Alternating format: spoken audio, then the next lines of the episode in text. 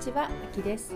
今日もパリで学んだブレない自分の作り方の時間がやってまいりました。さゆみさん、今日もよろしくお願いいたします。お願いいたします。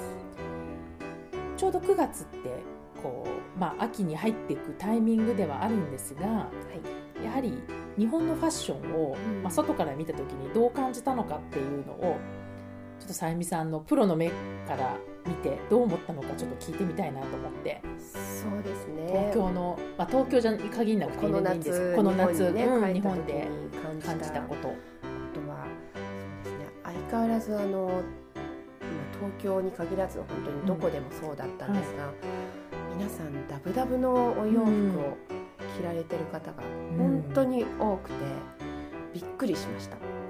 特にボトムス、あなるほど、うん。まあいわゆるガウチョパンツだったり、うんうん。えっ、とそうですね。スカートでもすごくフレアのとかギャザーのたっぷり入ったものはい。を着られてる方すごく目につきましたね。ですがあのそれはそれでいいんだけれども、うん。やはり体型というものがあって、人それぞれのそうね。なんですね、ああいうダブダブしたものって、うん似合う人似合わない人がはっきり分かれると思うんですよ。ね骨格診断的なうんうん立場から見ると、ないわゆるナチュラルさん、はい。骨がしっかりしてて、はい。まあ、比較的背も高めで、私であのみたいなタイプですよね。そうですね、アキさんとかそうなんですけども、まあモデルさんとかでも多いと思うんですがそういった方たちってガウチョとかうん。似合うんですよ。あのたっぷりしたギャザーカートとかロングのものとかワイドパンツとかね、はい。とてもお似合いなんですがストレートさんとか、うん。特にストレートの方、うんで腰骨の高い人とか、あとなんでしょう胸上半身に張りがあって胸が出ててっていう方とか、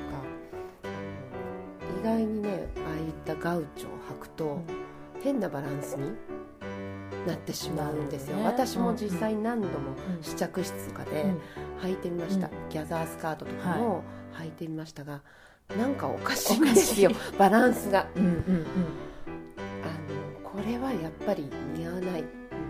あれはナチュラルさんうんには本当にぴったりもうあの板についたようにぴったり似合うんですけどもやっぱりこれは体型を選ぶなと思って、流行してるからといって、うん。で似合わないものをあえて着る必要はないしみんなが着てるからといって私もっていう必要もないのでやっぱり似合うものをうん。着た方が他人から見てもあの印象がいいですし、ね。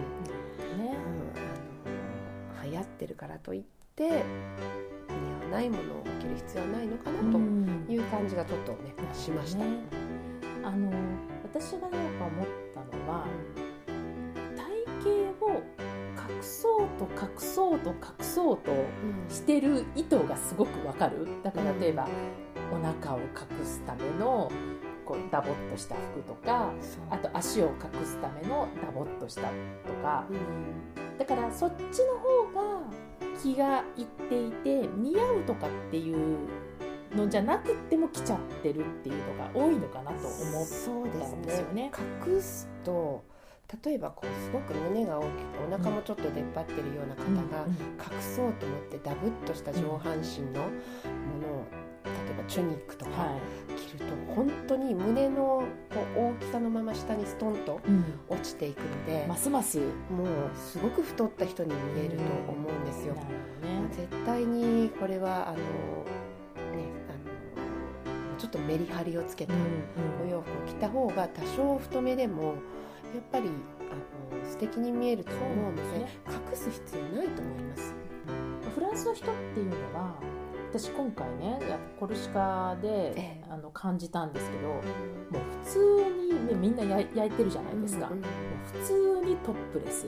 そうですね。本当にまあちょっとね子供の目線を気にして子供がいない時とか、比較的大丈夫な感じでってこう選んだりはしてるけど、基本もう男がいようが関係なくバーンみたいな。そうですね。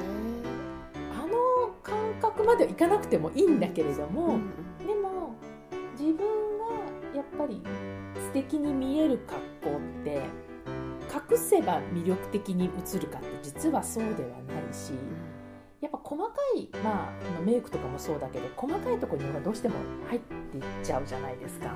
あのもうちょっと俯瞰で見るというか全体像をうん離れてうん全身の鏡で見た方がうん絶対にババランスっていうものが分かると思うんですよ。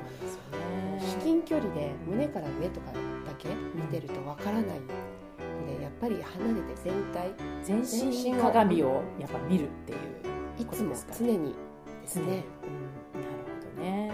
だからまあちょっとね、まあ、これから冬場に入っていくとまたまた隠すような感じになっていくと思うんですけど。そうですね。あとフットカバーなんていうんですか？フットカバーね。パンプスからはい。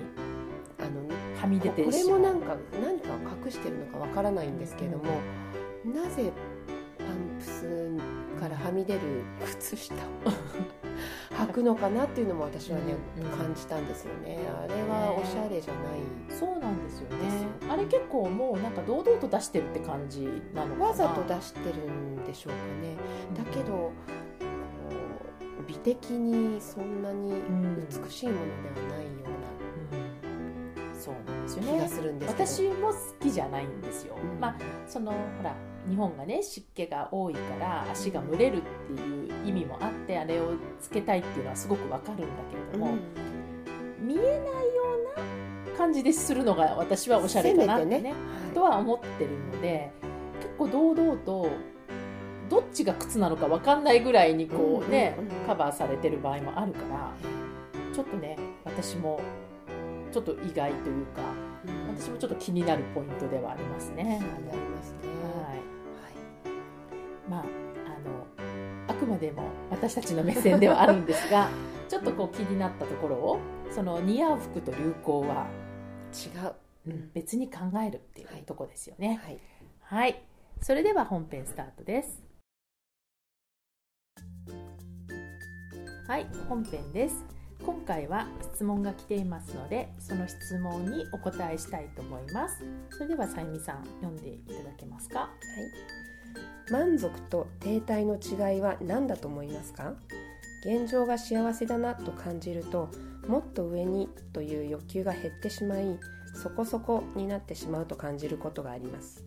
ゴリゴリ努力して突っ走るのも私が理想とする状態ではなく幸せを感じながらでも現状に甘んじらず前に進むにはどういうマインドでいると良いかアドバイスをいただけると嬉しいです。ということですね。まあ、その満足、まあ、その満足してしまうと、うん。まあ、実際にはそこでいいやと思ってしまって、うん。まあ、自分が停滞してしまうんじゃないかと。うん。そうするとさらにこうしたいっていう思いが減ってしまうのでそのまあ幸せに感じながらもより上を目指すためにはどういう気持ちでいたらいいのかっていう話ですよね。すごい向上心のある方なんですね、うん。きっと、そうかもしれないですよね。うん。うん。だからそこそこになってしまうっていうのをちょっと恐れてるのかなとは思うんですけども、さゆみさん自身はどういうタイプですか？私はね、あの結構満足と思ったらそれを思いっきりそのまま楽しむ。なるほどね。うん。じゃあその現状を思いっきり楽しむっていう感じ。でもしその現状の中で、あこれはいけないみたいなのが出てきたら、うんうんうん。じゃあもうちょっとっていう風に。なるほどね。だからお話をなんかこれね、うん。伺ってるとこういつも何かこう、うん努力してないといけないっん。て思ってらっしゃるのかなという。うん。なるほどね。印象を受けました。うんまあその現状に甘んじずだからねす。ごいだから向上心がある方だなとちょっと、なるほどね。うん思ったんです。じゃあさゆみさんはその、もっと上に行きたいと思うたら、まあどうせ行くわけだから、うんそ、のそういうふうに思ってないもう本当楽しんでる時はうんその幸せだなっていう状態を楽しむという。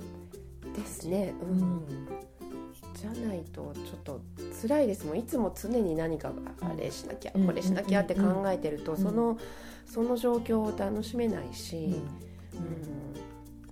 ね、なるほどね。いつもこう追い立てられてるような感覚ってちょっと辛いストレスになると思うんですよ。なるほどね。うん。これってなんかね私これ成長欲求がどれぐらいその人にあるかによっても違うと思うんですよ。その成長している実感を持てる方がモチベーションになる人にとっては、やっぱり満足しちゃうことがモチベーションがもう落ちちゃうことだから、だからそういう人っていうのは多分常に多分探していくと思うんだよね。その成長できる何かを。だからその本人が成長欲求がどれぐらい強いかによって私は答えが変わってくるかなとは思うんですよね。で私はねやっぱりねすっごい強いと思う。成長欲求が。だから満足してても多分刺激をどっかで探してるような気がする。刺激を刺常に。うん、なんかねやっぱりあの停滞っていうイメージじゃないんだけど、うん。こうやっぱり成長してたい。常に動動いていたい、そう。あの前進していたいそうなんですよ。前進している。私なんかはもしかしたら現状満足するでも満足するっていうふうに思わないと思うんだよね私多分、多分そういう方というのは常にこう先に向かってうん。こう努力している状態がそれが普通。それが満足というか。そそうそうそれが満足なんですよねきっと。そう。だから、だからそういう人の場合はだから満足できるっていうのを楽しみたい人は、うん。そういう人にほら成長しようよとか言ってもストレスになるはあわけみたいなねそうそうありますもんね。う。なので、うん。だからご自身がその現状に甘んじるっていうことをどう捉えてるかっていうのを、うん。あのまず見てみるといいのかなと思います。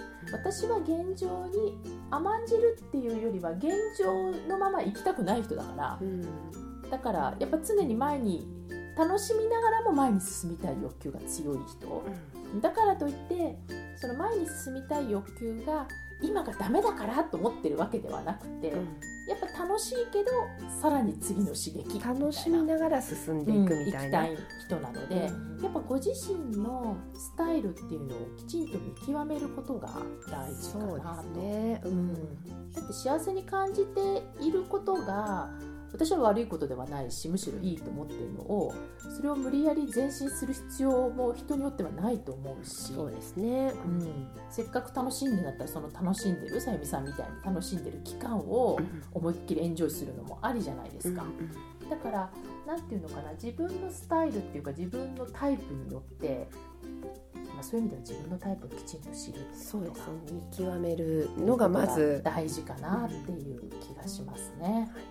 はい、皆さんもぜひご自身のタイプ、まあ、これ過去を過去のケースを見れば多分わかるかなと思うので、ぜひ探っていただけるといいかなと思います。ありがとうございました。